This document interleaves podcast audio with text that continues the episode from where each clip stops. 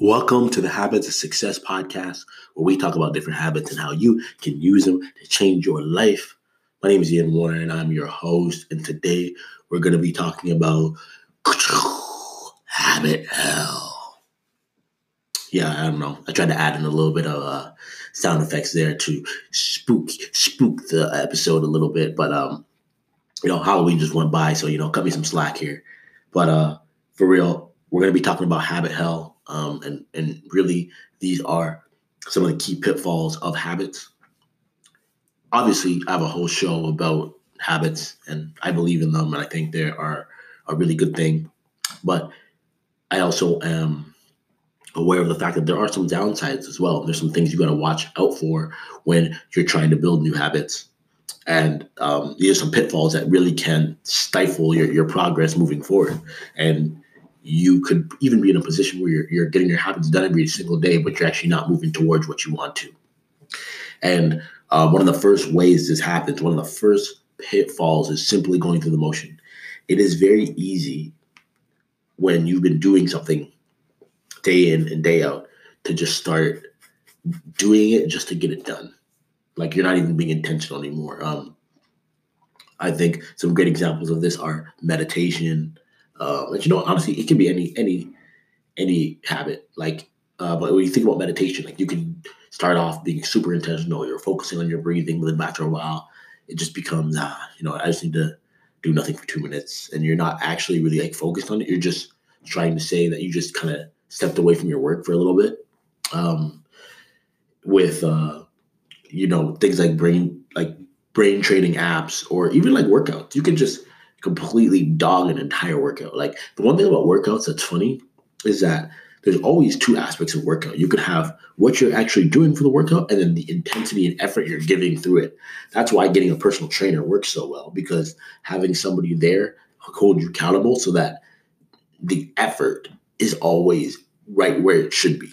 You're not giving too much or you're not giving too little. You're, you're, you're, you're handling it at a point where you can get through the entire workout and do what needs to be done for the day uh, but same time, you're not just dogging it. But that that the going through the motions aspect is one that is hard to catch a lot of times because when you're doing a lot of your habits, it's just you, you're alone. And there isn't necessarily that accountability. And that leads really nicely into uh, point two, and then we'll talk about how to overcome some of these things. And point two is the fact that you have to challenge yourself to stay intentional in growing in whatever you're doing. So it's one thing to do something every single day, but it's another thing when uh, you are having that intention, like you're being very intentional about what you're doing. So uh, when I think back to like track and field, for example, when I would go to practice, I had a whole bunch of things around me that kept me intentional. The first and biggest thing was the coach. The coach would make sure that, hey, I'm doing something sloppy, hey, stop doing that. I'm not bringing my hand up properly. I'm not coming on the blocks right. Hey, change this, do this. They're giving me instant feedback. They're telling me what needs to be done, and they're expecting me to make a change immediately. So I go do a run, they give me feedback, bam, come back, fix it. Go do a run, come back, fix it. So that that that uh, um, that some that person holding me responsible, helping me to uh, uh, get that feedback and make a change right away um, is what helps me to grow. But then also because I'm getting that feedback, I'm, a, I'm, I'm as I got older, it just took a while to do this. But after running track for five, six years, eventually you start to be like, okay, I, I know what I need to do. I know what I need to work on. So you're coming into practices with an intentional thing you're working on. It could be something so simple like when I push on the blocks, I need to just work on my right hand. That's all I'm going to focus on. Everything else I've been doing well, but I'm just today I'm just going to focus on that right hand and doing it properly. So there's that. Um, and then another a- aspect of it is that um, you have actual like targets or you have something you're working towards.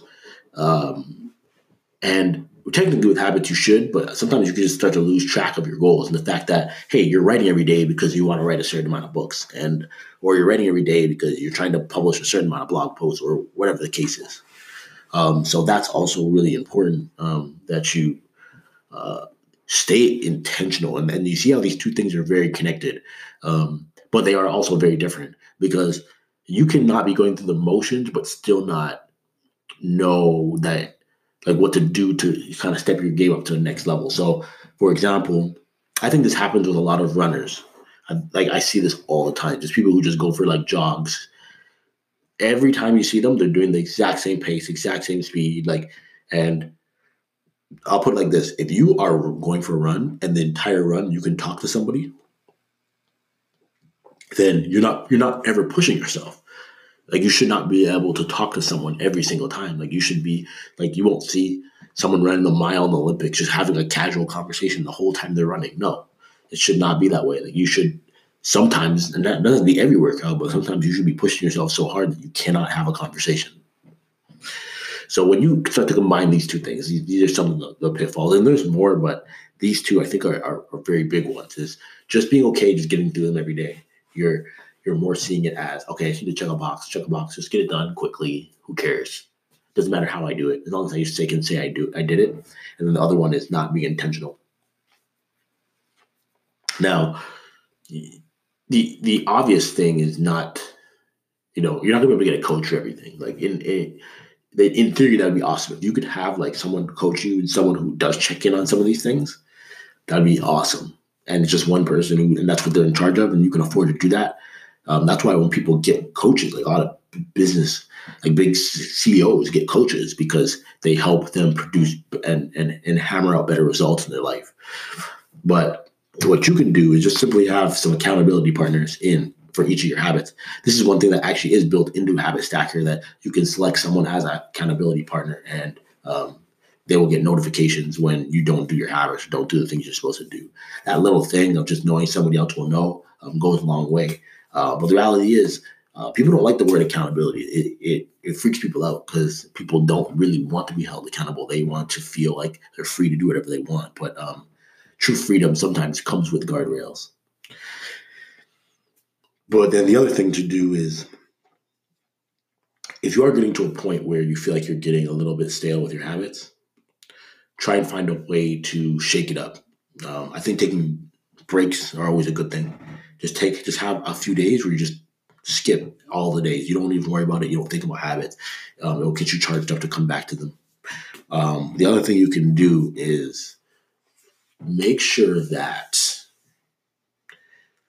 after a while, maybe you do something to step that habit up to another level to change it. So you might say, Hey, I'm going to meditate for three minutes a day. That's how, how you're, that's where you're at right now. Instead, try and meditate for five minutes. Push yourself to 10 minutes, push yourself to 15 minutes, 20 minutes. Like, don't just let it sit at one place forever. There's nothing wrong with saying, Hey, I'm to step this up if you if you're used to drinking, you have one water bottle you carry with you. You're used to drinking one of them a day. Start drinking two. Start drinking three. Um, within reasonable with reasonable expectations for where you are, try and take that habit to the next place.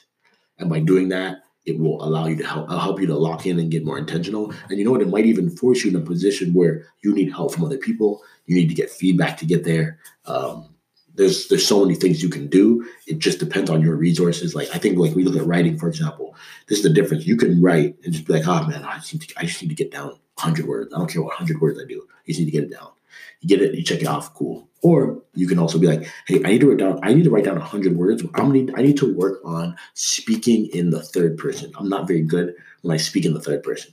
So I'm to spend this entire time speaking in the third person, and I'll even spend the entire week doing this. And then when I'm done, I'm going to send this to um, someone, one of my friends who I know is really good at editing, and then they're going to give me feedback each day, and then I'm going to keep working on trying to get that better. That is being intentional. That is going to put you on a trajectory to growing a lot faster and getting to where you want to go. So, um, that is habit hell. Like, because if you do these things long enough, you'll get to a point where you're like, ah, you know, habits are a waste of time, and you'll and you end up giving up on it. And it's mostly because you're, you're living in habit hell.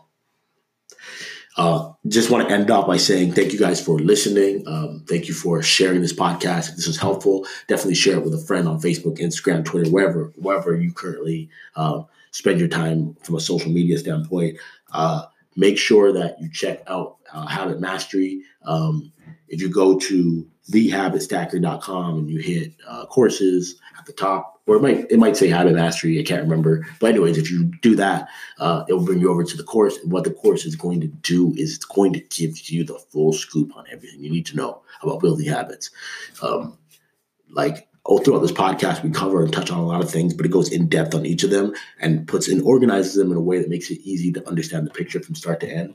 Because here's the thing this course is going to be worth your time because habits, if you can build four to 10 like amazing habits, think about what that's going to do when you're doing these things every single day from now until you are what five years down the road, 10 years down the road, or even for the rest of your life.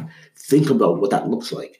The advantages, the the the jumps and the gaps that you're creating between you and other people. Like it it happens from getting the things right every single day, but you have to understand why and why that works that way and how to make sure it's working for you.